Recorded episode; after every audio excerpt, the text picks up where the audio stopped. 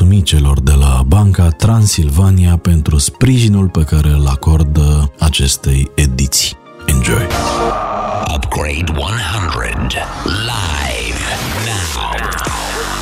Install the best version of you. Salutare și bine că m-am regăsit din nou în urechile voastre. Marian Hurducaș sunt eu și avem o nouă ediție de Upgrade one hundred Live aici la Radio Guerrilla. E foarte important subiectul de astăzi pentru că dă o speranță nu doar nouă celor care stăm pe margine și privim și comentăm, ci și uh, celor care vor să-și facă un business. Pentru că la douăzeci și șapte de ani un român a reușit o super performanță, nu doar pentru el, ci și afacerea lui, uh, dar și pentru mediul de business și startup-urile din uh, România. În dreptul numelui lui, dacă îl tastezi pe Google, scrie că este inventator și business developer. Avem din nou o poveste de succes la Upgrade one hundred, asta vreau să vă spun. În rolul principal, Cornel Amariei, care este cu noi în direct din Cluj. Businessul lui menit să facă bine înainte de toate și este important acest detaliu și o să aflați pe parcursul emisiunii de ce. Se numește dotLumen, Empowering the Blind. Și acum super performanța aia despre care vă povesteam acum câteva secunde. Pentru prima dată, un startup din România obține o finanțare pentru segmentul Startups Innovative, unul dintre programele Comisiei Europene, pe românește EICA, însă pe engleză European Innovation Council Accelerator, fond de investiții creat la nivel european cu nouă sute douăzeci și șapte de milioane de euro de dat, din care dotLumen a primit aproape zece. Dacă ne uităm la câte business-uri au fost finanțate și uh, facem o medie a sumei primite de fiecare, dotLumen este cu mult peste ea. nouăzeci și nouă sunt uh, ele, toate business-urile, startup-urile care au primit finanțarea prin acest uh, program și suma medie alocată este de șase virgulă treizeci și trei de milioane. Adevărat, uh, domnule inventator uh, Cornel Amariei? Bună seara! Adevărat, suntem un pic peste acea medie și suntem incredibil de bucuros să putem reprezenta România. Este prima dată când o companie sau un startup din România reușește astfel de performanțe. Suntem foarte mândri de asta, a fost un proces lung. Suntem bucuros să fim din nou, să putem din nou să facem lucrurile pe care ne dorim să facem, anume să ajutăm oameni. Ce ați făcut voi este cu sprijin din partea statului român sau fără sprijin din partea statului român? Foarte simplu spus, este fără. Nu avem nicio finanțare din partea statului, nu avem un suport expres din partea statului, nici nu l-am cerut, recunoaștem, dar nici nu, l-am, nici nu ne-a fost oferit. Nu zic că statul nu ar putea, nu zic că statul nu ar dori, dar nu am încercat încă. În momentul de față, aceste fonduri pe care le-am câștigat vin direct din Bruxelles, suntem foarte bucuroși pentru ele, e un moment istoric pentru un startup din România, e vorba de aproape zece milioane de euro, și ne bucurăm, planificăm, o să fie un, un cadou de Crăciun superb, pentru că au durat acum nici o săptămână nu a trecut de când am primit vestea și deja planificăm, deja suntem uh, foarte activi în a vedea ce vom face cu... Cum vom face să ajutăm cât mai mulți oameni cu acei bani? Nu cred că m-aș fi gândit că aș putea pune pe lista de cadouri, nu știu, moșule, dăm și mie vreo zece milioane de euro, așa ca să-mi continui business-ul. Nu că duc lipsă de idei de business-uri sau că de idei pe care le-am început la un moment dat și cred că nici tu nu duci lipsă de idei de business. Din câte știu eu, ai deja niște idei la activ puse pe roate, nu toate au funcționat, dar cu timpul o să vorbim despre ele. Avem aproape două ore la discuție. Dispoziție. Povestește-mi puțin despre ce înseamnă dotLumen și cum a apărut ideea. Știu, ai povestit de multe ori despre asta, însă cu siguranță cei care ne ascultă acum, sau mai bine zis, printre cei care ne ascultă acum, sunt și oameni care nu au auzit uh, de dotLumen. Ne face o mare plăcere să vorbim despre lucrurile pe care le facem aici și vreau să încep cu pur și simplu problema, că e un lucru foarte important. Totul trebuie să, începe de la, să înceapă de la o problemă identificată și ca să încep de la zero, eu m-am născut într-o familie în care ambii mei părinți și sora mea sunt persoane cu dizabilități. Crescând într-un astfel de mediu, fiind singura persoană din casă ce nu are o dizabilitate, am realizat câteva lucruri. Una dintre ele este că tehnologiile asistive ajută foarte mult, dar sunt prea puține.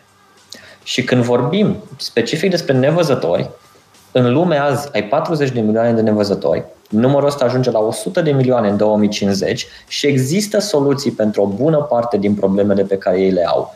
Dar când vine vorba de mobilitatea nevăzătorilor, să iasă din casă, să meargă într-un loc cunoscut sau într-un loc nou, să se deplaseze în siguranță, et cetera, ai doar două soluții și au mii de ani.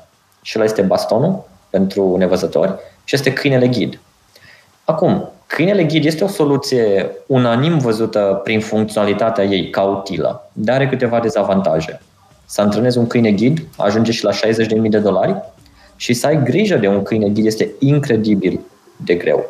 Din motivele acestea, deși prin funcționalități o soluție superbă, la nivel global, la patruzeci de milioane de nevăzători, sunt doar douăzeci și opt de mii de câini ghid. Simplu spus, nu este scalabilă cea mai bună soluție pentru nevăzători. Cât sunt în România? În România, la nouăzeci și două de mii de nevăzători, sunt douăzeci și unu de câini ghid. Asta este o, un raport uh, care se repetă în foarte multe locuri din ce lume. Ce înseamnă ca posesor, ca posesor de, de câini, ce înseamnă să întreții un câine de genul ăsta? Că știu că pentru a menține obiceiurile bune ale unui câine, al face să rețină în continuare comenzile și ce are de făcut, trebuie să continui training-ul cu el. Corect. Este ca și cum ai avea un, un copil. Este, un, este comparabil ca și workload, ceea ce ai de făcut. Și dau câteva exemple. Avem nevăzători care în fiecare săptămână merg cu câinele ghid la veterinar pentru a putea avea grijă de el. În fiecare zi dedici undeva între o oră jumătate și două ore și jumătate pentru câine și este destul de ușor să te gândești că asta este zi de zi, fiecare zi. Îți limitează un pic libertatea în anumite, în anumite situații. Din păcate, deși ar trebui să nu fie asta, să nu fie asta o problemă, încă nu sunt acceptați peste tot, deși legal ar trebui, dar social vorbind, din păcate, încă nu. Însă, ceea ce câștigi foarte mult este și un partener empatic, pentru că este o ființă vie și o ființă foarte iubitoare și care este acolo să te ajute. Dar da, să petreci o oră și jumătate plus în fiecare zi pentru a avea grijă de, de un câine ghid nu este ceva ușor pentru nevăzător. Și din motivul ăsta nu e o soluție foarte adoptată. Și nu orice câine poate să fie un câine trăinuit pentru a ajuta un nevăzător, Corect. Ceea ce înseamnă că ar trebui să fie atent și la alimentația lui. Deci, până la urmă, cum ai spus și tu, nu este deloc sustenabil. Spuneam că a plecat de la o nevoie. Nevoia Corect. De la care a plecat este faptul că tu în familie ai persoane cu dizabilități și ai realizat că persoanele cu dizabilități, cele care au probleme cu vederea, nu se pot descurca foarte ușor și nu există soluții scalabile în momentul ăsta în lume, nu în România, pentru că aceste persoane să găsească nivelul de mobilitate ridicat de care ar avea nevoie ca să fie mai independente decât sunt acum.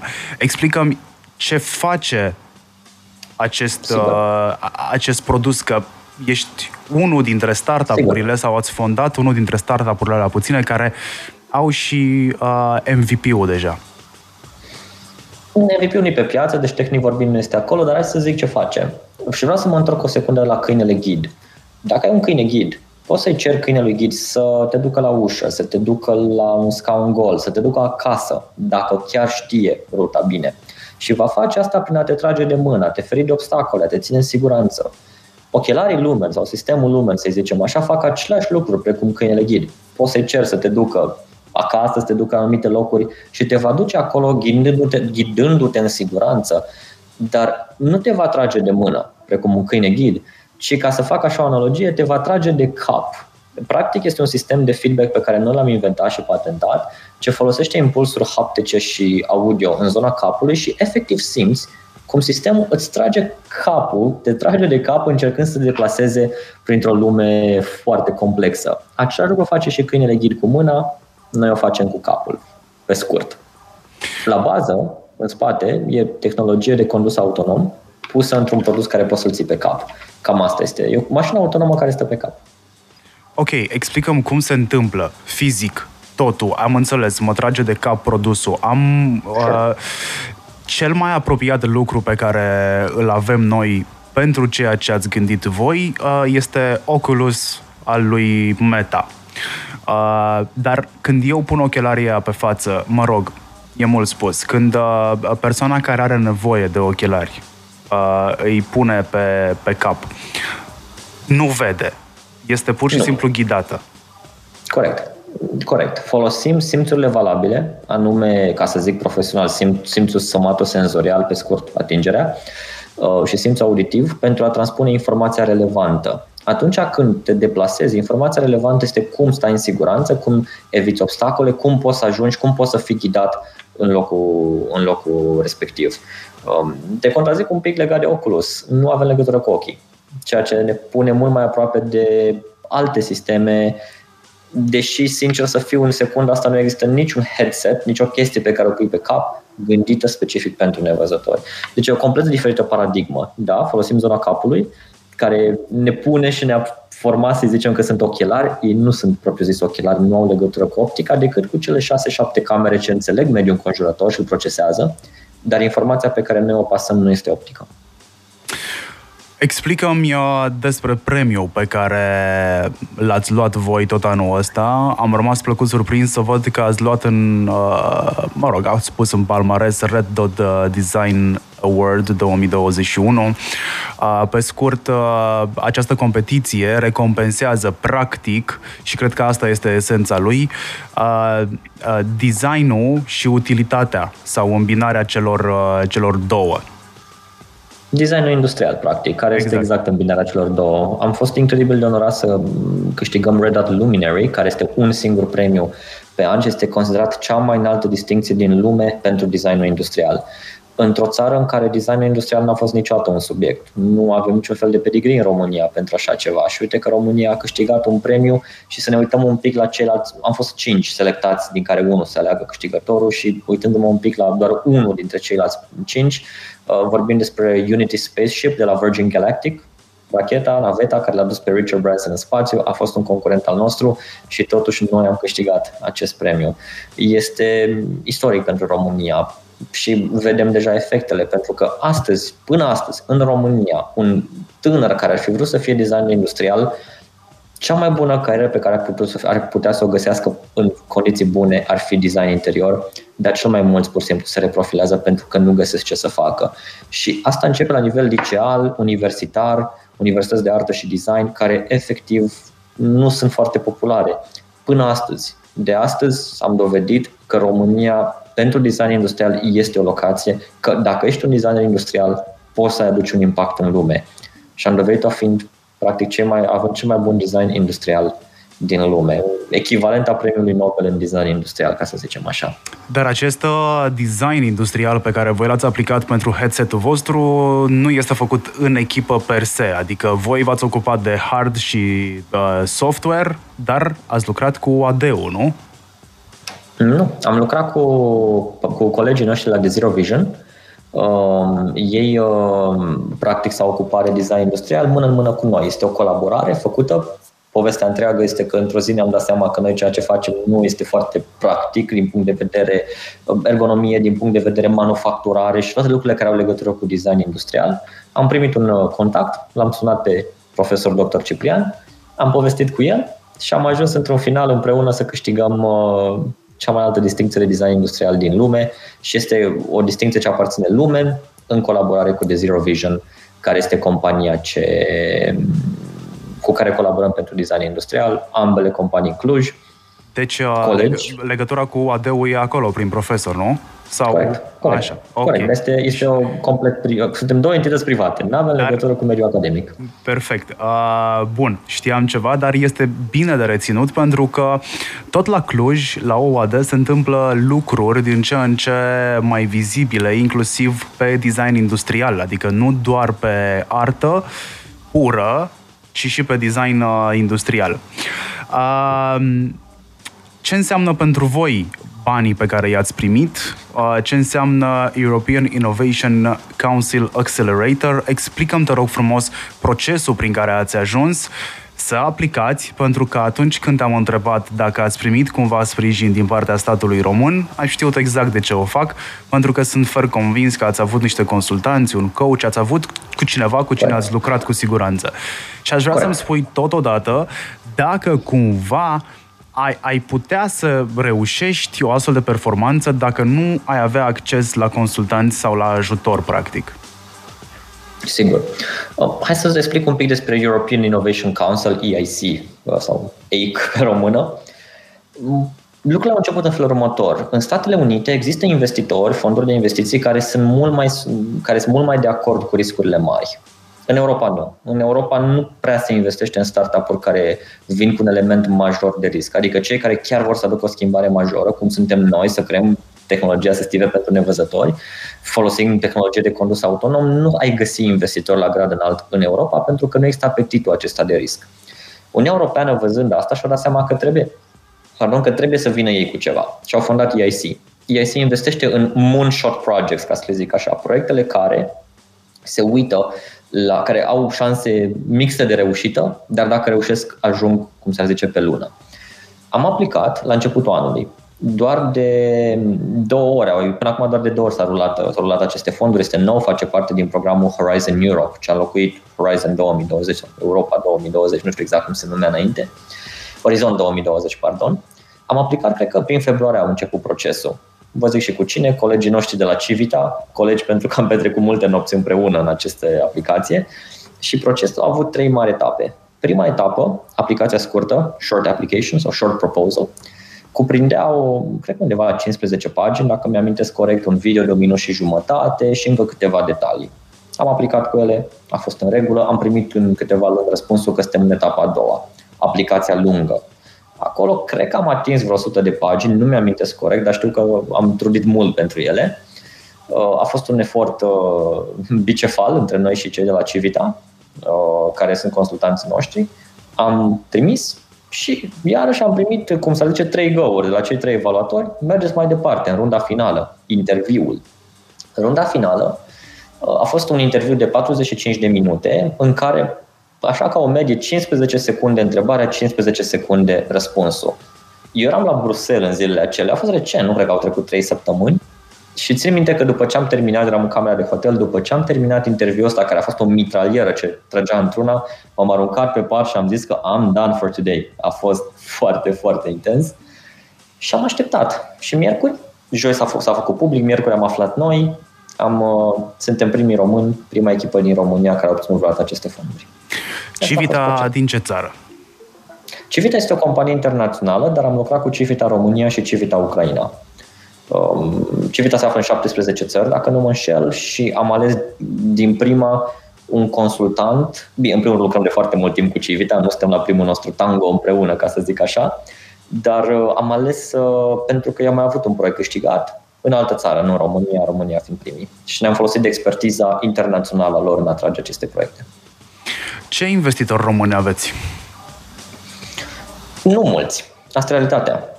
Mare parte din bani vin din exterior. Noi am mai închis o rundă de investiții recent, nu am anunțat-o încă, deci nu o să pot intra în, în detaliu.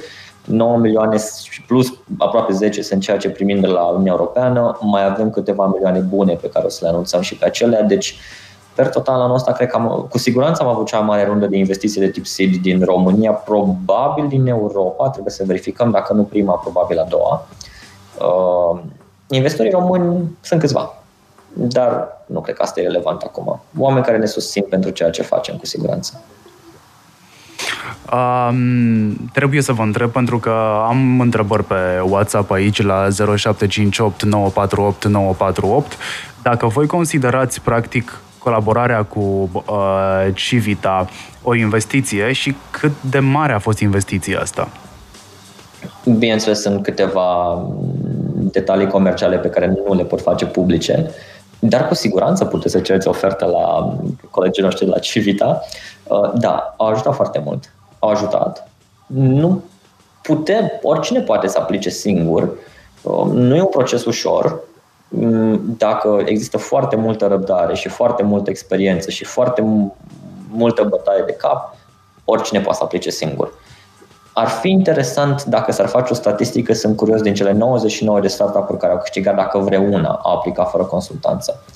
Pentru noi, până, pentru noi investiția nu a fost atât de mare, dar recunosc că este o sumă destul de mare pentru un startup din România.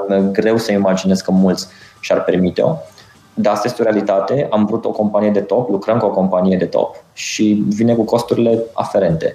Însă, cred că sunt mai mult decât oneste. Pe noi ne-ar fi costat probabil mai mult să o facem singur și rezultatul, suntem primii. E un rezultat superb.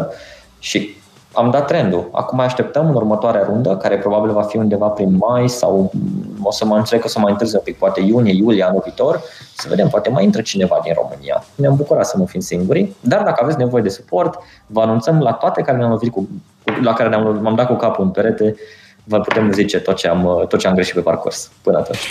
Um, vă obligă la ceva faptul că ați luat banii ăștia uh, de la uh, E I C A? Nu-mi răspunde acum, o să-mi zici după ce luăm o scurtă publicitate, pentru că trebuie să facem și pe asta. Bine ai venit la show-ul Carrefour și Bringo, viața bate lista. Pentru cel care a comandat o mulțime de lucruri, plus praline, ciocolată și urs de pluș. Ursuleț. Filozofia e simplă. Într-o relație, cu cât dai mai mult, cu atât primești mai mult. Până data viitoare, comanzi ce vrei din Carrefour prin Bringo și ai prețuri ca la raft plus filozofie ca la carte. De la Aristotel, primul filozof al listelor de cumpărături. Înainte să fi luat uh, pauză, întrebam dacă această finanțare pe care ați luat-o voi de la European Innovation Council Accelerator vă obligă la ceva. Nu neapărat. Adică e foarte clar, ne obligă să ne facem treaba, ceea ce avem de gând cu sau fără acei bani. Acum ne dau un boost destul de puternic ce ne vor ajuta să ne mișcăm mai repede, să ajutăm mai mulți oameni, să avem un produs care poate să fie scalat mai ușor internațional și ne bucură foarte mult. Ne obligă să respectăm ceea ce am scris, ceea ce am scris este corect.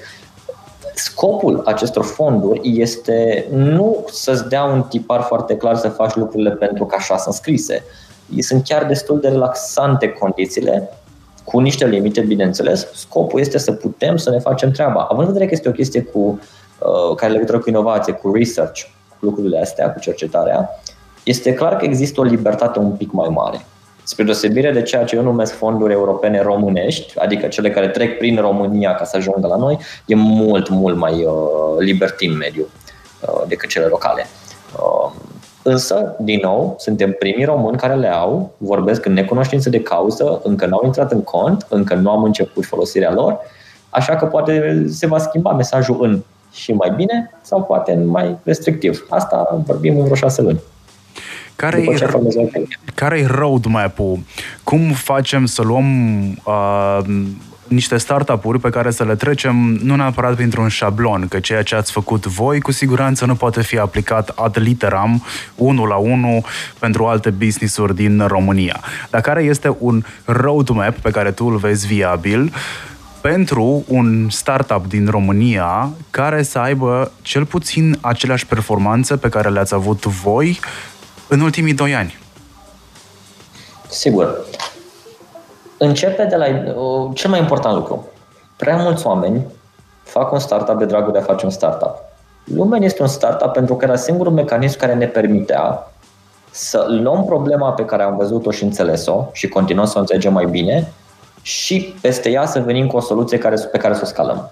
De asta Lumen este un startup. Lumen a fost fondat ca un startup cu simplu motiv că este unealtă. Startup-ul unealtă. Atât.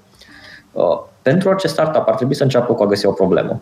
O problemă clară, o problemă pe care poate să o înțeleagă, o problemă în creștere și o problemă care costă. Că dau un exemplu foarte trist, din păcate, poluarea e o problemă uriașă, dar încă nu ne costă. Încă nu simțim că ne costă. În momentul când ne va costa financiar, brusc o să fim mult mai proactiv în găsirea unor soluții și în, că soluții avem, în aplicarea lor. Acolo e, sunt chestiile. În primul rând să găsească o problemă, o să înțeleagă foarte bine, o problemă în creștere, o problemă care costă. După, să vină cu o soluție și aici apar, apar părțile interesante, se, să creeze, să creeze o organizație care să poată să vină cu acea soluție. Și aici sunt foarte multe aspecte. Uite, unul dintre ele care o să fie foarte descurajator pentru tineri, nu recomand tinerilor de pe băncile facultății sau media după să facă un startup. Nu recomand asta, pur și simplu îți trebuie experiența. Nu Nu zic îți că trebuie experiență cum. Sau maturitatea emoțională? Că îți, trebuie, îți trebuie niște inteligență emoțională ca să poți să duci niște eșec în spate. Și când zic niște eșec în spate, mă gândesc că ar fi cazul să te întreb, după ce îmi termin roadmap-ul, prin câte business-uri sau încercări ai trecut tu, dar este o întrebare pentru mai târziu, te las să-mi termin roadmap-ul pentru uh, cum fac să am cel puțin la fel de mult succes pe cât a avut dotLumen. Sigur.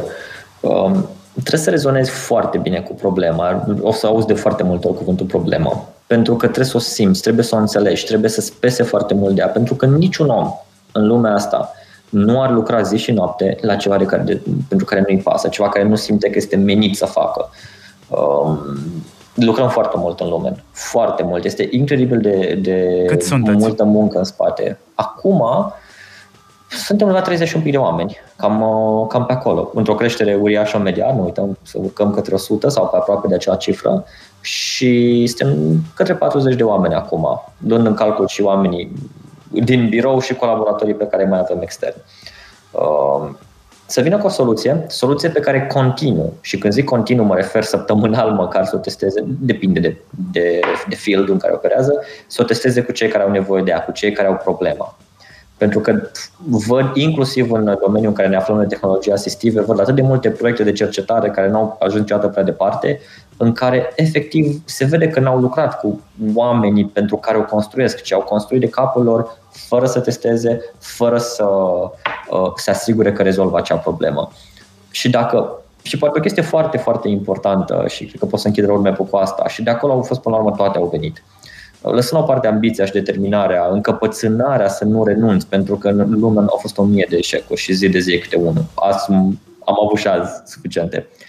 Dar ce vreau foarte mult să mai poți ridic ai, volumul. Poți să ai eșec la patruzeci și opt de ore după ce ai primit o rundă de investiții? În ziua când am primit runda am dat-o în bară cu ceva foarte mare.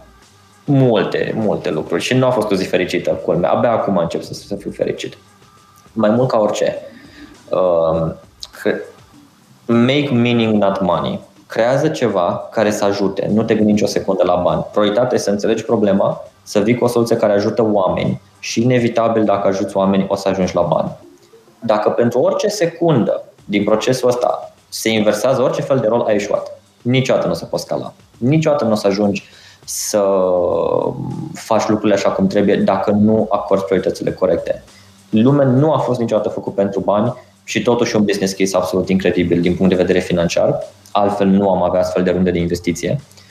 Lumea nu a fost niciodată făcut pentru bani, a fost făcut cu un singur scop, să ajute oameni și totul s-a conectat în jur. Există interes din partea unor investitori? În ce formă pot intra în finanțare? Depinde foarte mult de dimensiunea investiției și sunt foarte bucuros că foarte mulți oameni întreabă asta. Din păcate, în acest moment nu există un mecanism pentru sume mici. Sume mici mă refer sub câteva sute de mii de euro. Căutăm, ne gândim. Acum, după ce au obținut această rundă foarte mare de investiții, recunosc, o vreme poate nu o să, următoarele câteva puține luni, nu o să ne mai concentrăm atât de mult pe fundraising. Nu pentru că nu vrem, ci pentru că trebuie să ne concentrăm foarte mult pe a crește compania și tot efortul nostru o să meargă acolo. Deci, pe scurt, depinde foarte mult de, cum zicem noi, ce tichet este vorba, ce sume sunt vorba. Asta e răspunsul cel mai corect. Săptămâna trecută am avut o emisiune despre crowdfunding și investiții cu doi dintre fondatorii Ronin. Îți, îți recomand să arunci o geană pe site-ul lor, s-ar putea să se lege ceva, exact pe întrebarea pe care tocmai am avut-o. Care sunt eșecurile pe care le-ai avut tu până la dotLumen? Pentru că, uite, chiar acum am în față un articol uh, care începe așa. În aula Rectoratului Politehnicii București s-a desfășurat astăzi finala locală a concursului pe teme de tehnologie și inovație Imagine Cup două mii paisprezece. Ți-e cunoscut? Da, îmi amintesc. Sigur. Câți ani aveai atunci? Uh, douăzeci și unu. douăzeci și unu de ani aveam. Cred că nu, nu plinsem douăzeci și unu de ani, că aveam încă douăzeci de ani. Uh, și legată de Lumen, pentru că povestea Lumen a ajuns un startup în mai două mii douăzeci. Lumen are un an și jumătate în acest moment, un pic peste un an și jumătate, uh, dar ca organizație, înainte să fie un startup, înainte să scalăm și toate astea, este o idee veche, ca idee este o idee veche, mai exact din două mii treisprezece, când am, cred că două mii treisprezece două mii paisprezece am patentat prima dată Lumen, când încă eram student în Germania. Uh, Tehnologic, pe acea vreme, puteam arăta niște chestii, dar funcționa un laborator și era interesant. Însă era foarte clar că nu se poate face un produs. Tehnologia nu ajunsese, nu exista putere de computație, nu exista senzor, nu existau foarte multe lucruri. Și acum abia abia încep să apară. Dar promisiunea, am continuat proiectul în background, ca să zicem așa, cât timp noi lucram în alte direcții. Dar promisiunea a fost că atunci când tehnologia ne va permite, o să ne concentrăm pe asta. La final de două mii nouăsprezece au apărut primele mesaje că s-ar putea ca tehnologia să ajungă. Acum, în două mii douăzeci și unu, tehnologia pare să fie aici și să ne permită să punem un produs pe piață. Deci Dar ideea să... datează de foarte multă vreme. Acum ați găsit... O parte din ea. O parte din ea. Ce, despre ce tehnologie vorbim în momentul ăsta? Ai zis tehnologia asistivă. Um, cu ce diferă ea față de celelalte tehnologii? Când ne referim la asistivă, nu ne referim cu siguranță la meniul ăla ascuns din telefon de la ăla cu Assistive Touch.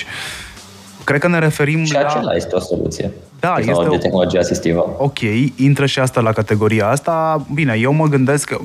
Ai zis la un moment dat, cred că ceva tehnologie sau ceva care a rezonat cu tehnologie din automotive. Da. Uh, da. Deci, practic, senzorii pe care îi iau la mașină intră la categoria asta. Voi ați luat, practic, tehnologie existentă în momentul ăsta în piață și ați dat un nou sens, plus ați asezonat și voi cu uh, creativitatea voastră, cu nevoile pentru targetul pe care voi îl aveți. Aproape corect. Nu am luat Am, luat, am fost inspirați din tehnologia ce există, lucrurile pe care le folosim încă nu sunt pe piață. Uh, tehnologiile pe care ne bazăm încă nu sunt toate pe piață, deci suntem un pic înainte, suntem, lucrăm cu ceea ce o să fie la finalul anului viitor. Pe piață lucrăm deja acum. Uh, uite, îți, d- îți dau un exemplu. O mașină autonomă, și nu cred că am văzut multe pe străzi, nu de alta, nu sunt. O mașină autonomă are câteva sisteme importante care cântăresc kilograme bune, au baterii foarte mari, ai loc într-o mașină, să, au senzori foarte importanți cu anumite specificații și într-o mașină ai loc să-i pui, ai greutate suficientă să poți să pui. Dar noi a trebuit să luăm acea tehnologie și să o punem în ceva ce poate să stea pe cap, care e un task uriaș, incredibil de complicat. Și asta am făcut. Folosim tehnologii care unele sunt publice, unele încă nu.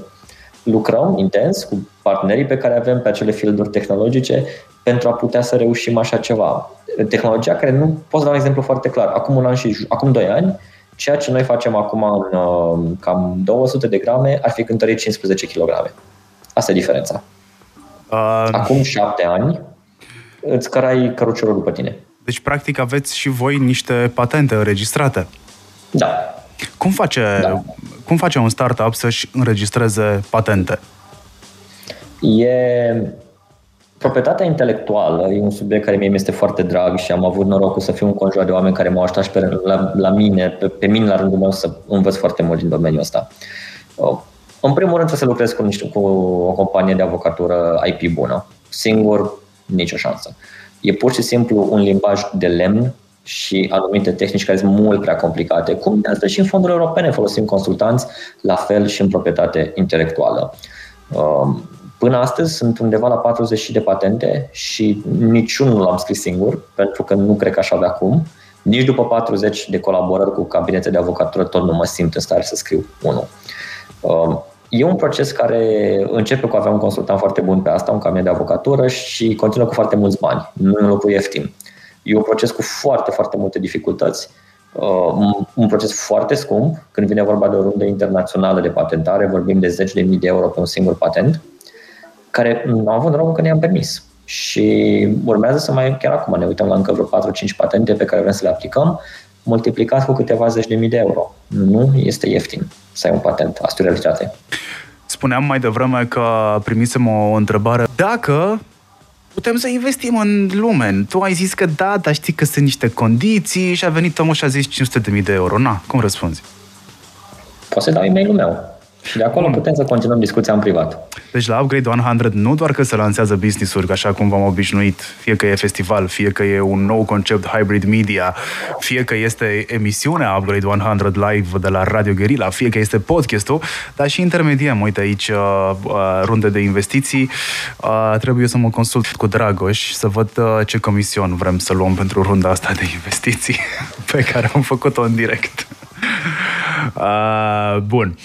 Hai să vedem, uh, despre roadmap am povestit, Uh, ai zis totuși că n-ai recomanda oamenilor tineri care încă n-au ieșit din facultate, spre exemplu, deși tu ai făcut chestia asta, uh, te-ai băgat în business cu mult înainte, tu cred că nu știi să trăiești altfel. Sunt oameni care nu știu să trăiască altfel cu siguranță, dar întrebarea este dacă e important să începi decât de mai devreme, dacă îți dai seama că ai aceste superputeri de antreprenor, aceste abilități. Ok. Uh, antreprenoriatul e unealtă până la urmă, dar este o combinație de foarte multe cunoștințe și mă uit un pic în parcursul meu profesional. M-am angajat la șaisprezece ani, lucrez de la șaisprezece ani într-o companie medie, după care într-o corporație mare. Uh, am fondat primul meu business la șaisprezece ani, a funcționat, l-am închis din motive de o ceartă între fondator, nu de alta. Ce business ai avut la șaisprezece ani? La chiar cincisprezece ani am fondat un business care făcea ceasuri din discuri de vinil. Pentru o competiție a Junior Achievement, numită Compania Anului, am creat un business ce crea, luau discuri de vinil, discuri de pick-up, puneam mecanisme de ceas, le ambalam într-o cutie de pizza printată custom pentru noi, înăuntru erau burete de studio ca să fie în temă, în temă muzicală și am vândut în total aproape mie de ceasuri, care a fost un profit uriaș pentru niște puști de clasa zecea. Dar ne-am certat și l-am închis. După care, când rămâneam cu regenți la chimie, am mai creat un business care a avut într-un final trei sute de mii de desca- un business care crea un app de chimie, tabelul periodic al elementelor, tabelul Mendeleev, pus într-o formă de app pentru iPhone, care în două mii zece nu erau multe, două mii zece - două mii unsprezece erau, erau patru și a devenit cea, cea mai descărcată aplicație de chimie de perioada aceea. Am avut aproape trei sute de mii de descărcări din peste o sută de țări. Și a fost un business pe care l-am oprit pentru că, o să zic sincer, nu l-am făcut ca să trecem la chimie, a explodat și noi ne-am cam plictisit și au continuat facultatea. De acolo am învățat partea de business. Dar ceea ce eu fac acum e mult mai legat de anii în care am muncit, de ceea ce am făcut în facultate foarte puțin și din nou intrând într-un mediu, într-un, într-un mediu corporate mare. Nu recomand, deși știu că e foarte dezamăgitor sau foarte demotivant pentru tineri, nu recomand ca primul lucru pe care îl faci după facultate să fie un startup. Pentru că dacă ne uităm statistic, toate startup-urile care au crescut au fost făcute de oameni, toate, aproape toate mari, au fost făcute de oameni la treizeci, patruzeci, cincizeci de ani. Dar sunt acele excepții bine cunoscute și acelea sunt excepții. Facebook este o excepție, nu este o, nu este o normă. În medie, putem să ne uităm SpaceX și, SpaceX și Tesla acum. Elon Musk avea patruzeci de ani când le-a fondat. Ai nevoie de o anumită experiență, ai nevoie să înțelegi cum funcționează organizație, și mică și mare. Ai nevoie de o anumită inteligență emoțională, ai nevoie de niște skill-uri pe care, indiferent ce faci, nu o să le înveți la optsprezece ani. Nu ai cum. Eu mă simt un copil în jocul ăsta, un copil speriat, un copil care învață zi de zi și cât timp o să continui să învăț, probabil că și lumea o să aibă o șansă. Uh, auzi de aplicația aia de la chimie. Sună așa, copiuță digitală. Uh-huh. Aia da, era? Da, un fel, un fel de. E foarte simplu. Profesorul de chimie ne-a chemat în fața clasei și ne-a zis: hei, voi n-ați învățat nimic la chimie, sunt profesorul vostru de câțiva ani, voi nu o să învățați la chimie, ultimii ani mi-au dovedit asta, trebuie să vă las corigenți. Și noi, domn profesor, cu siguranță o să învățăm de acum înainte. Dar eroul poveștii a fost tot profesorul, pentru că următoarele lui cuvinte au fost: știu că nu o să învățați, dar vă vă plac mult calculatoarele. Faceți ceva pe care să vă ajute colegii la chimie, folosind ceea ce vă vă place, calculatoarele, și vă dau o șansă. Și așa s-a născut un business. Ok, o, întrebarea pe care voiam să o adresez ulterior era legată de etică, dar în condițiile în care profesorul v-a pus-o la fileu, hmm. A fost foarte fain. Ne-am, ne-am străduit. Am făcut ceva, am făcut ceva ce era diferit de ceea ce exista acolo. Am făcut ceva care nouă să ne placă, în primul rând, noi fiind doi colegenți la chimie. Am înțeles. Uh, bun, hai să, hai să vedem uh, de ce ești încă în România. Pentru că îmi place. Pentru că am stat în Germania mulți ani și m-am întors aici. Pentru că am încredere că se pot face lucruri și aici. Pentru că aici știu oamenii cu care pot să le fac. Pentru că aici mi-e mai ușor să găsesc oamenii care le fac. Pentru că ăsta e singurul loc în care, nu e singurul, recunosc, mulți ani am numit Germania acasă, specific anumite locuri în Germania, dar nicăieri n-a fost acasă ca aici. Și Și mi-e foarte clar că Lumen nu o să rămână o companie românească. Este clar că trebuie să o scalăm internațional. Este clar că legislativ nu putem să rămânem în România. Adică tot timpul o să fim prezenți, Lumen o să aibă, cred că tot timpul, cel mai mare uh, workforce, să zic așa, în România. R and D-ul o să-l ținem aici, dezvoltarea, cercetarea. Dar sunt anumite lucruri la care noi nu suntem buni, ca la care oricare dintre noi nu suntem nativ buni. Și ăla e business-ul. Nu am avut timp să învățăm lucrurile astea și de asta luăm serios în considerare să mutăm Lumen din România ca și înregistrare și pentru anumite beneficii și pentru anumită simplitate și pentru încredere. Din păcate, nu văd multe țări care o să cumpere un produs românesc. Asta e realitate. Pe, e tristă. Pe headset-ul Lumen o să scrie Made in Romania? Made in you o să scrie, făcut în Uniunea Europeană. Dar asta e un alt subiect și e, e mult acolo de discuție. Dar suntem în... bucăți din ele s-ar putea să producă și în România. Unde o să-l produceți?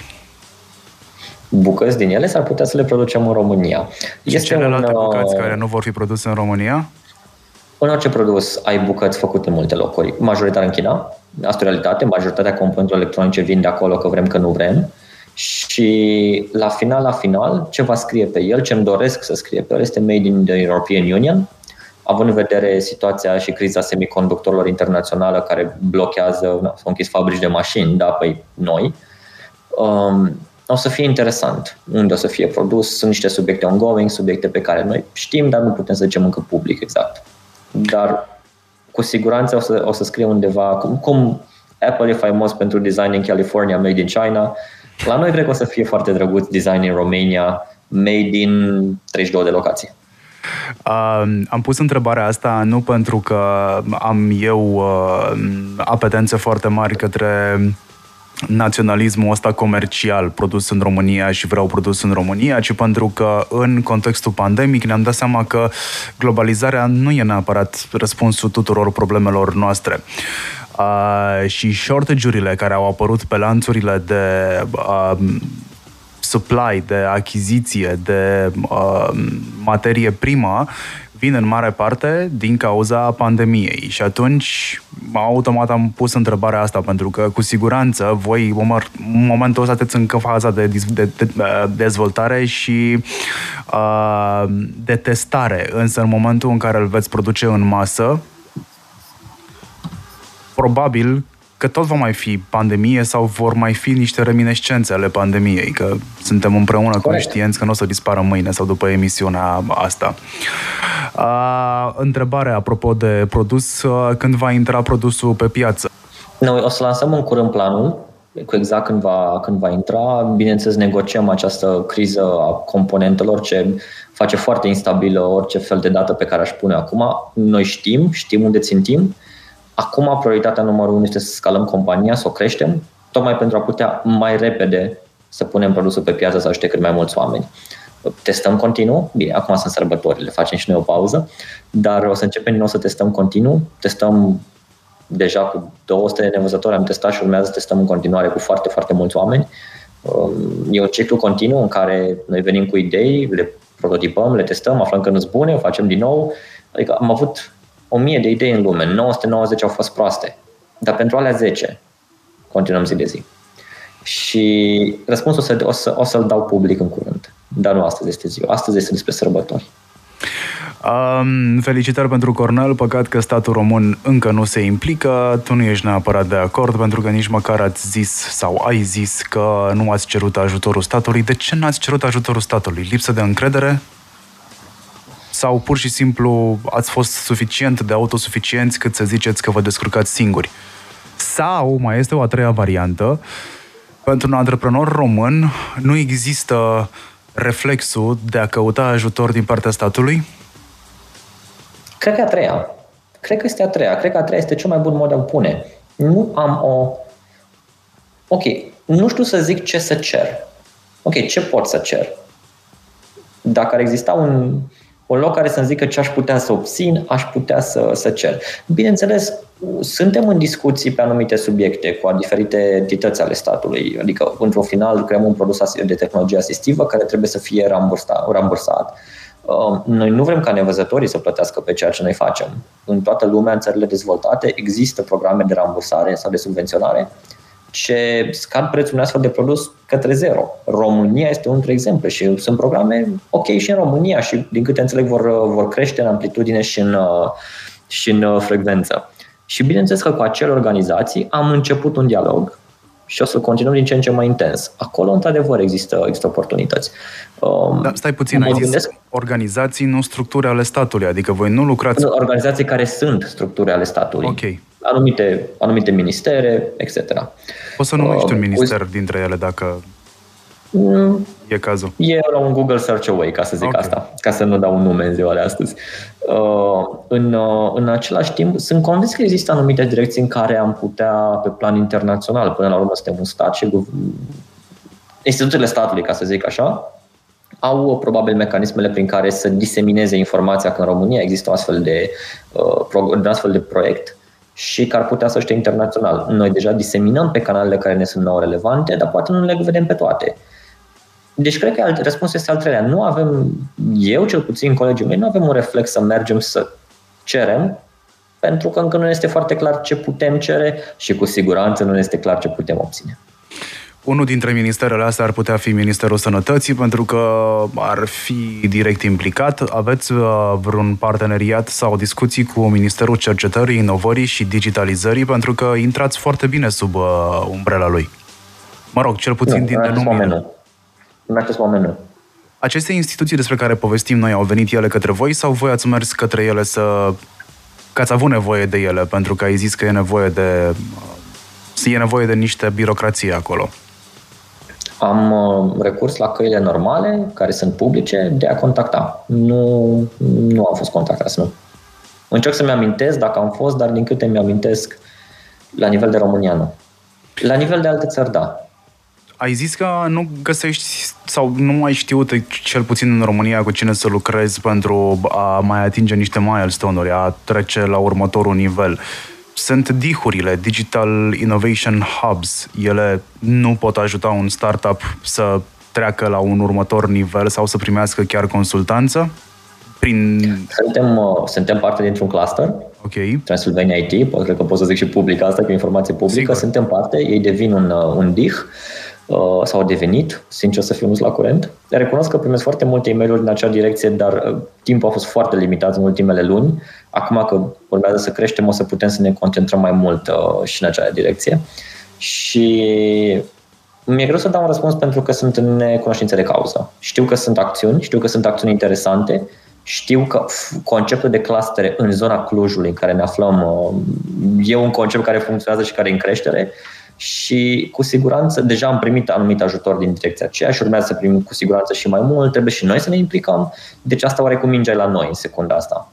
Dar din păcate suntem un număr finit de oameni într-o zi cu un număr finit de ore. Și astea sunt două provocări mari pe care acum, în timpul nu o să putem să-l facem să fie mai mult, dar oameni da.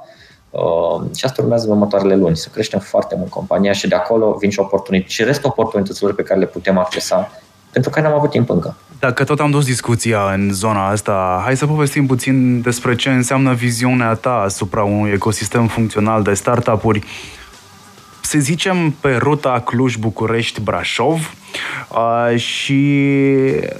ce ar trebui să existe in place? Când întreb asta, mă gândesc la o infrastructură, mă gândesc la, nu știu, mentor de tehnologie și business. Când mă gândesc la infrastructură, pe de altă parte, mă gândesc și la noul CREIC de la Cluj. Chiar fac acum un anunț. Mâine cred că o să trec pe acolo, să, să mă mai bucur un pic de ce se întâmplă acolo. Este... Ar trebui să le spunem celor care ne ascultă și se vor uita la noi în varianta video podcast că acest CREIC despre care povestim noi este, un, este infrastructură practic pentru inovare și dezvoltare în Cluj, da? Despre asta este vorba. Correct. Este packed with lângă. Everything. Este și lângă Cluj. Lângă Cluj, pe Lomb, da. Cred că aceea este singura problemă care există, dar în rest, într-adevăr, am fost de câteva ori și este o locație foarte interesantă. Uh, și îmi face plăcere, sper mâine chiar să reușesc să ajung ca să o văd, uh, să o văd din nou, să vedem ce oportunități avem și acolo, pentru că este destul de clar că nu putem să facem toate lucrurile singuri și că nu merită să investim în toate lucrurile singuri. Da, creștem. Acum ne uităm la birouri noi, ne uităm la dotări noi și nu merită să faci totul in-house. De rare ori, de fapt, merită să faci totul in-house. Tocmai de asta ne și uităm în direcția asta. Revin la întrebarea ta de un, cum a trebuit să arate un ecosistem de startup. Cred că în direcția asta bătea întrebarea. Um, în primul rând, tot începe la oameni. Nu avem suficiente exemple bune în România. Nu de oameni, ci pur și simplu foarte puțin am reușit să ajungem la un anumit nivel. Și cei care au reușit să ajungă la un anumit nivel nu simt că sunt parte dintr-o anumită comunitate. Vorbesc și noi. Ce înseamnă suntem anumit nivel? Exemplul runda pe care noi am închis-o acum ne poziționează foarte, foarte sus când vine vorba de startup-uri românești. Și, în general, din ce am remarcat, startup-urile care au ajuns un pic mai departe și sunt foarte, foarte puține, nu vorbim între noi foarte mult. Recunosc, nici eu la rândul meu încerc să ajut în cât de puțin, în foarte puțin timp pe care l-am, încerc să mai ajut în stânga și în dreapta câte un startup, câte două, câte cinci, zece, dar nu prea găsesc timpul și nu am găsit încă acea comunitate care să, acel ecosistem care să simt că mă proporțează. Ecosistemul antreprenorial de tip startup din România e foarte la început. Nu avem încă suficiente exemple pozitive. După câte UiPath a făcut un impact uriaș pentru ecosistem, pentru că brusc mai mulți avem încredere că se poate. Sper și noi la rândul nostru cu ceea ce am făcut acum să aducem un mesaj că hei, se poate. Și e suficient să începe acolo cu acel mesaj că se poate. Că după aia și restul prin curaj. Și acolo încep să apară, să apară cu adevărat schimbarea. Ce ar trebui să întâmple? Pentru mine inovația ține foarte mult de proces. Inovația are un proces. Eu am creat împreună cu anumiți parteneri un proces de inovație care cuprinde trei etape și care e foarte important să se întâmple. Și acest, acest proces trei D I, cum îl numim, inspirație. Trebuie să inspirăm oamenii că și ei pot să facă lucruri, ceea ce UiPath face, poate și noi un pic o facem și alte exemple, ca ei să prindă curaj că se poate și se poate aici și pot și ei.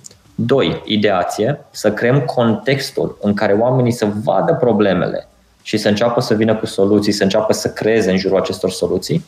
Și în ultim rând, incubație.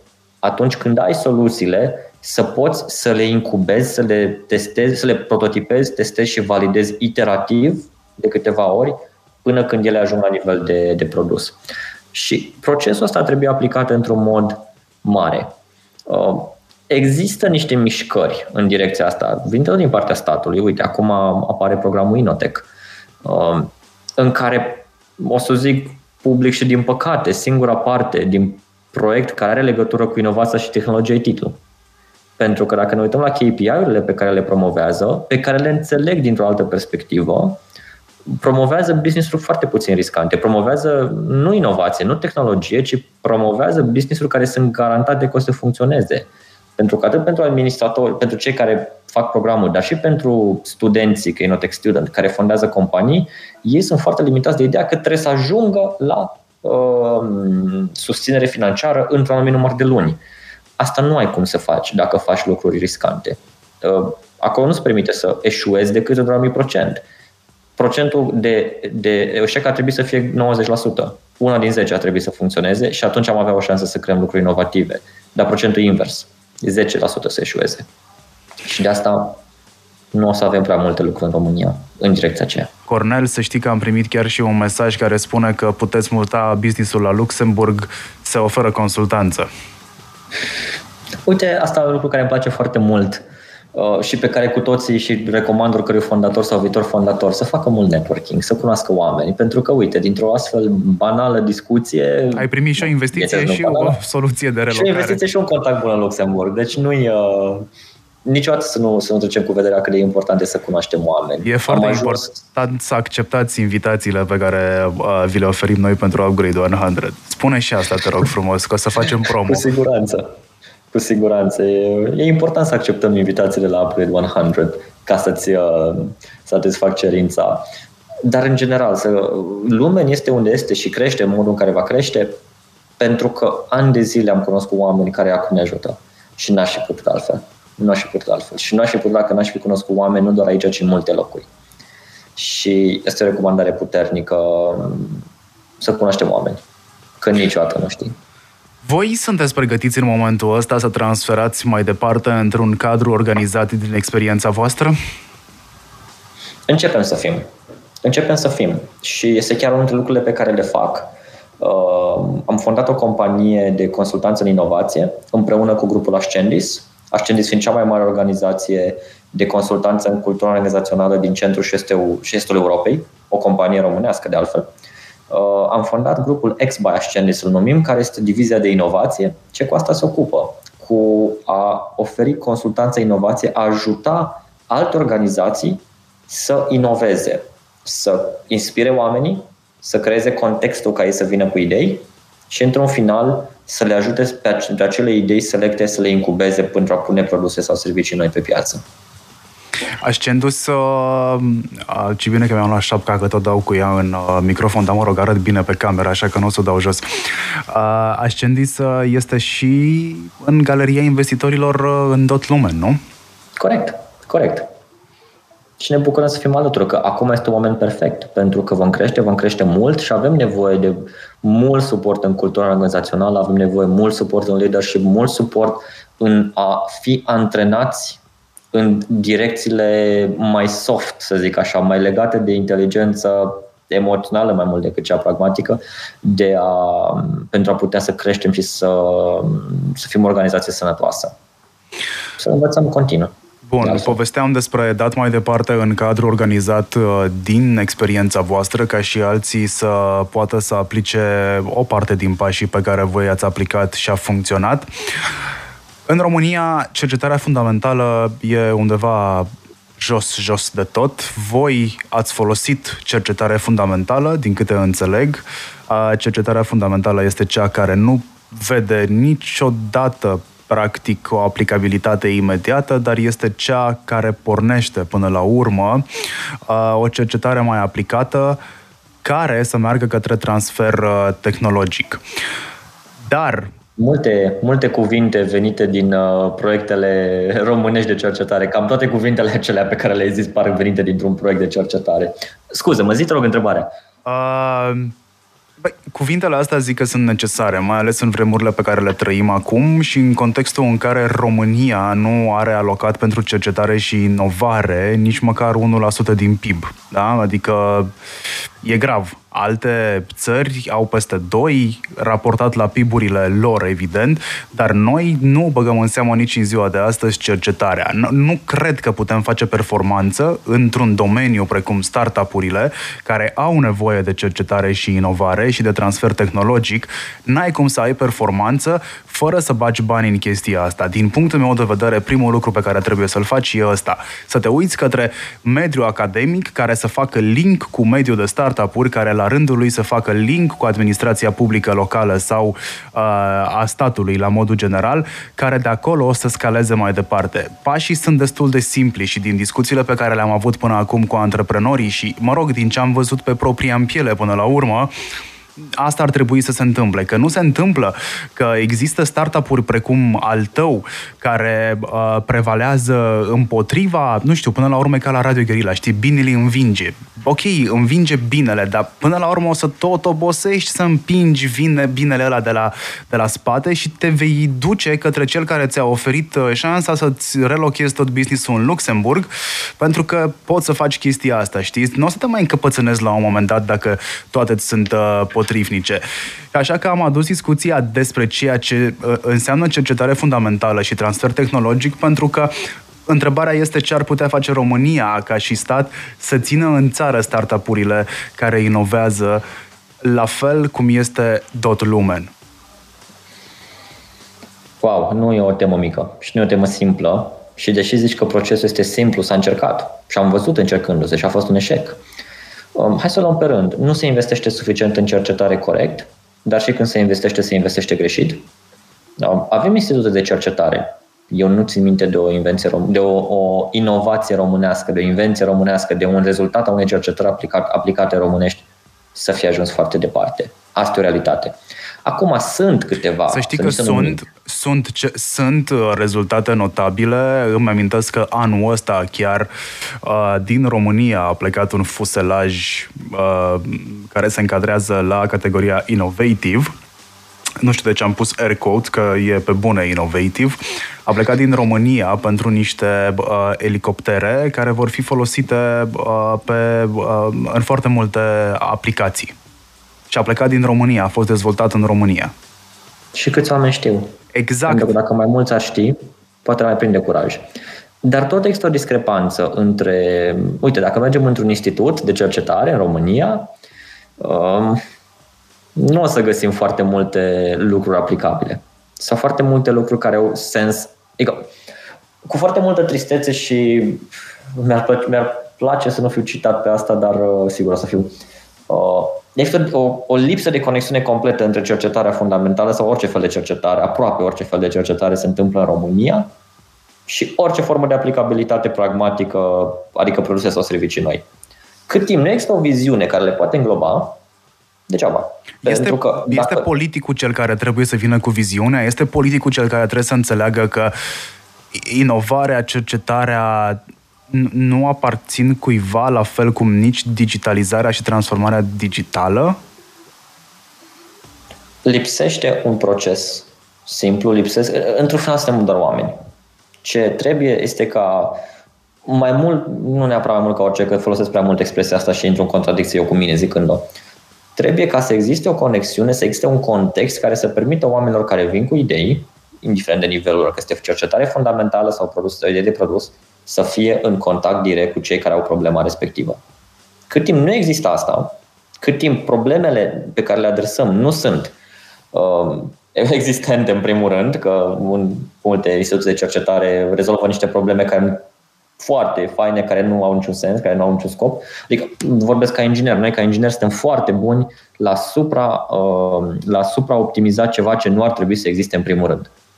Și cercetarea merge în acea direcție, de altfel. Suntem foarte buni la a crea o cercetare fundamentală pentru ceva ce nu are nicio aplicabilitate. Dar suntem buni.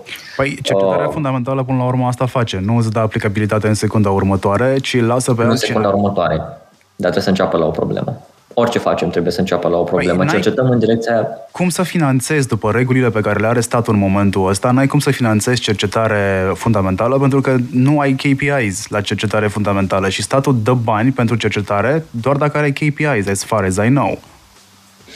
Ai, ai zis încă un cuvânt important, K P Is. Care sunt K P I-urile în mediul academic, în mediul de cercetare? În... Care uh, sunt K P I-urile pe care se lucră banii astăzi? Uh, uh, știu pe asta. Uh, avem nevoie de uh, articole publicate în reviste de specialitate, citite de câteva zeci uh-huh. de oameni, probabil, Corect. și niște cărți pe care să le, pe care ideal ar fi să le găsim atunci când suntem întrebați de ei.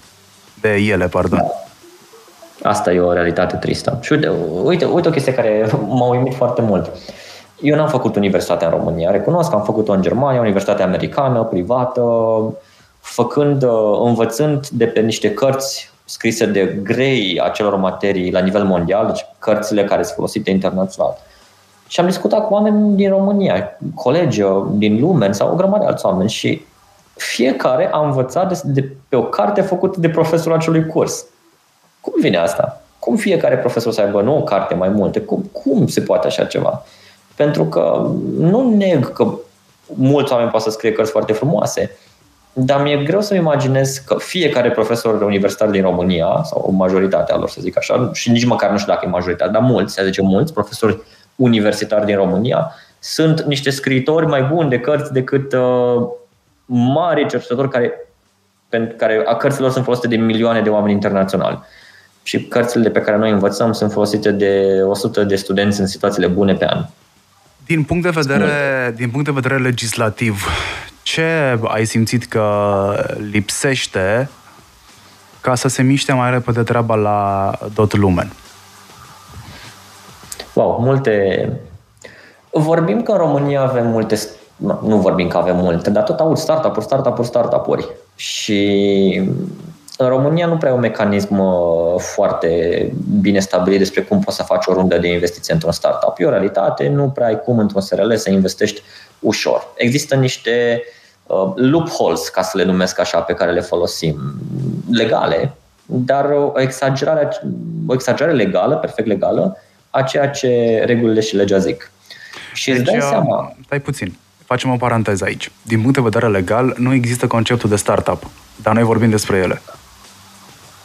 Startup e o defin- definiția unui startup este creșterea. Foarte puțini oameni înțeleg asta. Definiția dată de fondatorul Y Combinator al cuvântului startup is growth, creștere. Apple e un startup. Apple cu o sută, aproape o sută de mii de angajați este un startup, deci crește și crește rapid. Uh, nu, doi oameni într-un garaj nu e un startup. Poate să fie, dar nu neapărat. Un startup nu este o companie la început de drum. Ăla este un, cum se numea, I M M-uri sau cum se numesc astea și mai mici. Micro-întreprinderi. Micro-întreprinderi, I M M-uri și ce mai e după, că încă n-am ajuns acolo ca să știu. Uh, alea sunt anumite lucruri. Un, noi suntem un I M M probabil ca dimensiune, dar suntem startup pentru că creștem foarte repede. Nu pentru că suntem la început, ci pentru că creștem foarte repede. Asta e definiția cuvântului startup. În România, ca să faci o rundă de investiție, Uh, indiferent de unde vin banii, legal ca să o înregistrezi, trebuie să faci niște lucruri care clar n-au fost, n-au fost gândite la Registrul Comerțului să fie făcute așa. Și zic că tot aud că sunt multe startup-uri și așa, dar când te duci la Registrul Comerțului și vezi că nu știu să-ți înregistreze și aceasta este singura metodă prin care poți face o rundă de investiție în România într-un startup, îți dai seama că nu-s deloc multe și că cele pe care le, le vedem, fie nu mai sunt în România, majoritatea celor care au ajuns mari nu mai sunt în România registrați, pentru că e foarte greu aici să te ocupi de partea birocratică a anumitor lucruri. Noi încă suntem, încă rezistăm, vedem cât. Și sau nu sunt entități legale. Și asta e chestia care chiar mă întristează un pic, că văd, recunosc, văd oameni, anumite, anumite startup-uri între ghilimele, invitați, să țină discurse și toate lucrurile astea, dar când te uiți în spate n-au ridicat o rundă de investiție, dar le considerăm modele și sunt oameni foarte faini, o bună parte dintre ei, dar nu au experiența încât să nu au experiența care e momentul de față împărtășibilă cu alții și e un pic trist. Um, am menționat mai devreme transformare digitală și digitalizare și mi-am adus aminte că e ok să ducem discuția asta și către transformare digitală și digitalizare în România și cum o percep tu, având tangență cu multe alte business-uri din alte segmente și din alte țări. Săptămâna, nu săptămâna, ci luna asta mai bine zis, în update unu punct unu, care este newsletter-ul nostru pe care îl trimitem lunar și la care vă puteți abona pe upgrade one hundred dot com slash subscribe, am început să vorbim despre transformare digitală și am vorbit despre transformare digitală sub auspiciile lansării I Q Digital, proiect Hybrid Media, care îmbină elemente de televiziune, digital video, online publishing, dar și din zona trainingurilor și evenimentelor de business organizate înainte de pandemie by Upgrade o sută, adică de către noi. Și vorbeam atunci despre transformare digitală, am început să vorbim despre episodul unu din sezonul uh, unu din I Q Digital, astăzi s-a lansat uh, sezonul, uh, pardon, din sezonul al doilea, episodul doi, Urgența zero, digitalizarea administrației publice, locale și uh, centrale. Uh, what's your take on this uh, matter? yeah. Nu mai știu procentele, dar știu că în România avem foarte mulți oameni în, lucrând în domeniul public pe roluri care ar putea fi ușor automatizate. Și știu că e destul de greu să zici asta pentru că te gândești că automatizarea respectivă ar scădea necesitatea de, de, de oameni în instituțiile publice. De o realitate, suntem probabil mult prea mulți acolo. Și e de ușor să digitalizezi foarte multe lucruri. Dar bine, să digitalizezi așa un cuvânt simplu, dar trebuie să te gândești că ai foarte multe ecuații în acest sistem. Trebuie să-ți educi publicul, trebuie să educi funcționarii publici, trebuie să educi sistemul în general și schimbarea nu vine ușor. Schimbarea e un proces lung. Foarte mulți, uh, uite că vorbeam de Ascendis mai devreme, uh, pentru transformarea culturii și organizaționale sunt lucrurile pe care le știm să le facem bine acolo. Și și noi avem un proces care ne place foarte mult. Majoritatea oamenilor cred că să ajungi la rezultat, rezultatul fiind digitalizarea, trebuie să faci anumite acțiuni. Ceea ce e corect, trebuie să faci niște acțiuni ca să ajungi la rezultat. Dar nu e suficient. Ceea ce, e sufic- ceea ce însă e necesar e un pic mai, mai complicat. Sunt patru etape, nu doar două. Și etapele sunt următoarele. Trebuie să creezi experiențe, experiențe ce schimbă credințe, credințe ce duc la acțiuni și acțiuni ce merg la rezultate. Și încep cu experiențele. Experiențele sunt lucrurile acelea care te inspiră, care îți arată că da, se poate și merită. Pentru că noi, la un nivel mare, avem o credință că ne, ne teamă de digitalizare. Ok, sunt într-un mediu privilegiat în care, da, nu mi-e teamă, o iubesc. Dar vorbesc pentru mine și pentru oamenii din jurul meu, care ne-am născut cu calculatorul cu mouse în mână. Care și noi suntem bătrâni, că acum oamenii s-au născut cu touchscreen în mână. Dar uh, o bună parte din România nu e așa. Și trebuie să creăm experiențele care să schimbe acea credință că digitalizarea este rea, că digitalizarea este un lucru ce e dificil. Pentru că nu trebuie să fie. Și deci, dacă o să creăm acele experiențe. Până la urmă, transformarea digitală ține de mindset, adică atâta timp da. cât te voi duce în continuare da. către pix și hârtie și nu către tabletă sau către mail, care oricum nu mai face parte, adică mail-ul e o chestie atât de ancient că s-ar putea cineva să aibă dificultăți în a o data cu carbon paisprezece. Uh, Andrei Nicoară spunea în primul episod din I Q Digital, care este expert în uh, guvernare, că noi avem ca brand de țară, ca brand de țară, o frunză verde, Estonia are digitalizarea.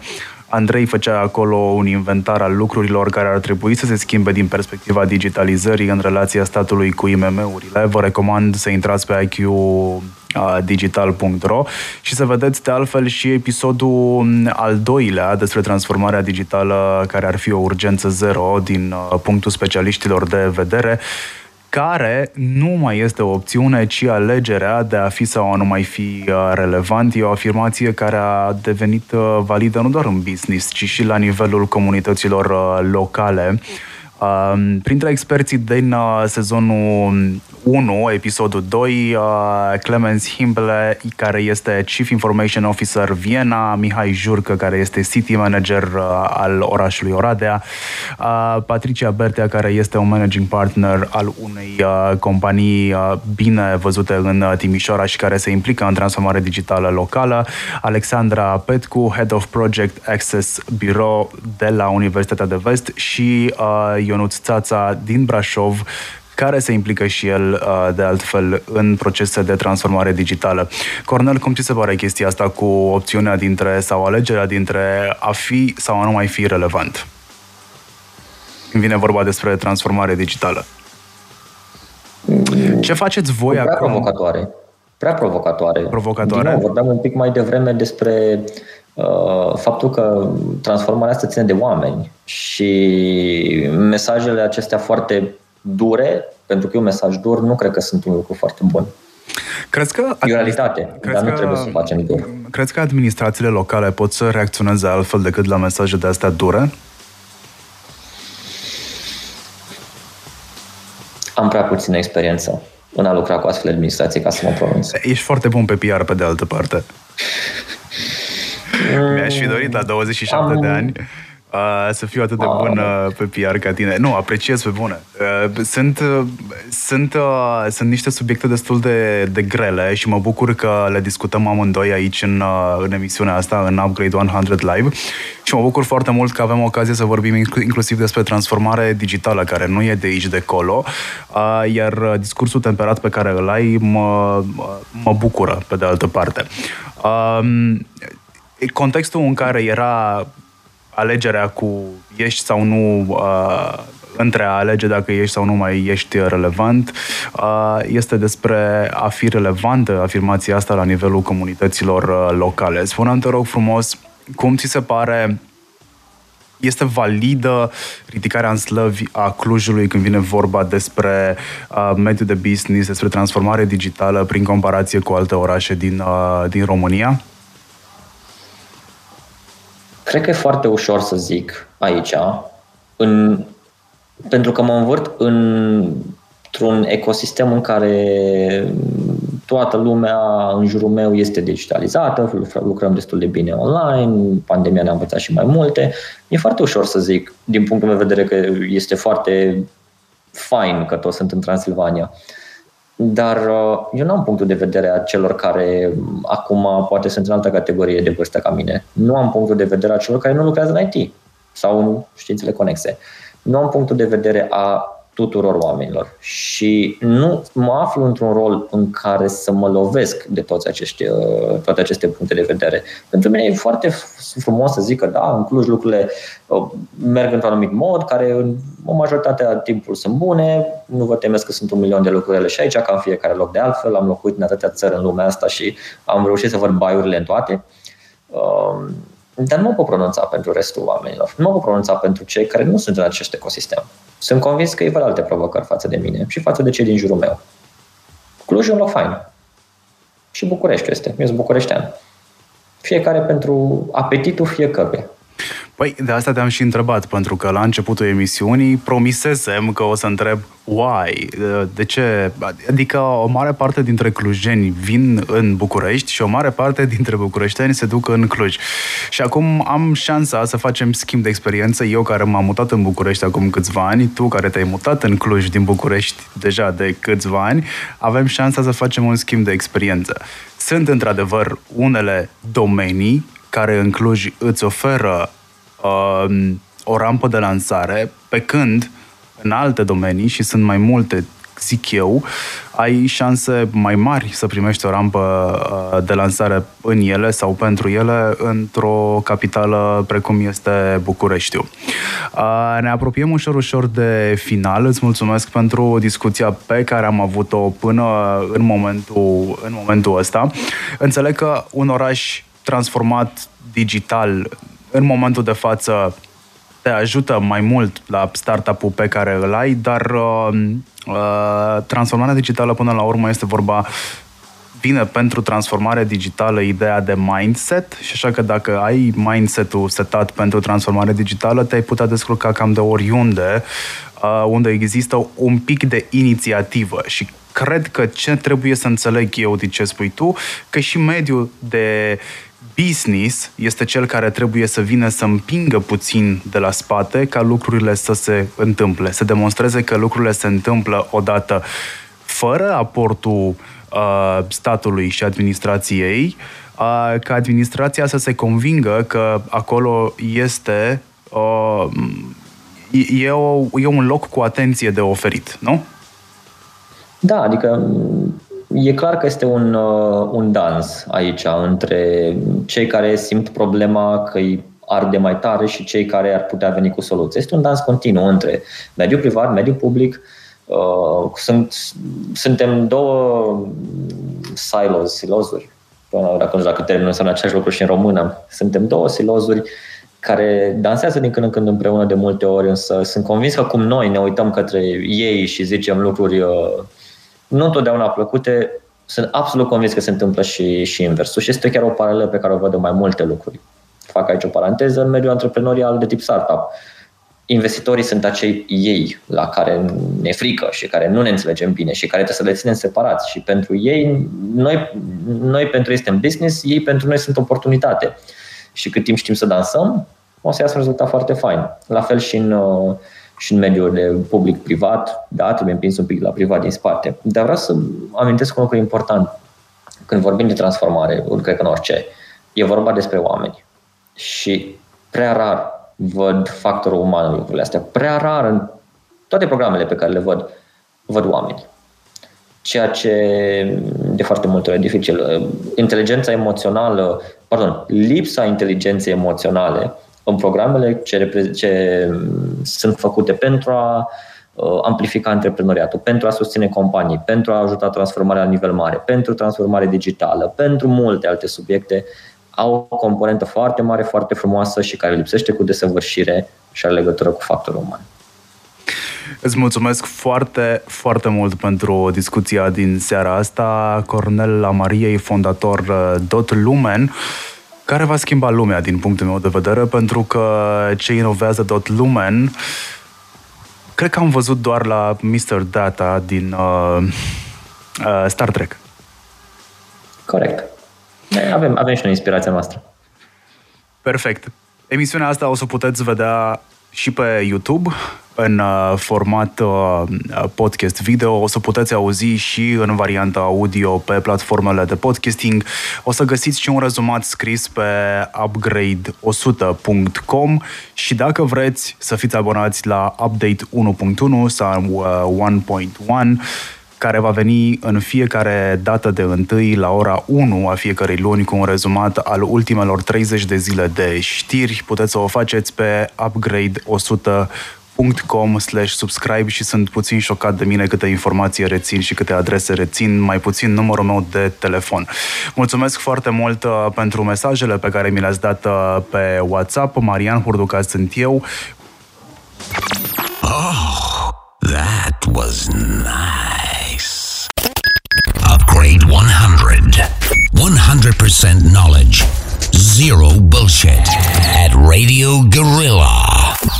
Shutting down the system.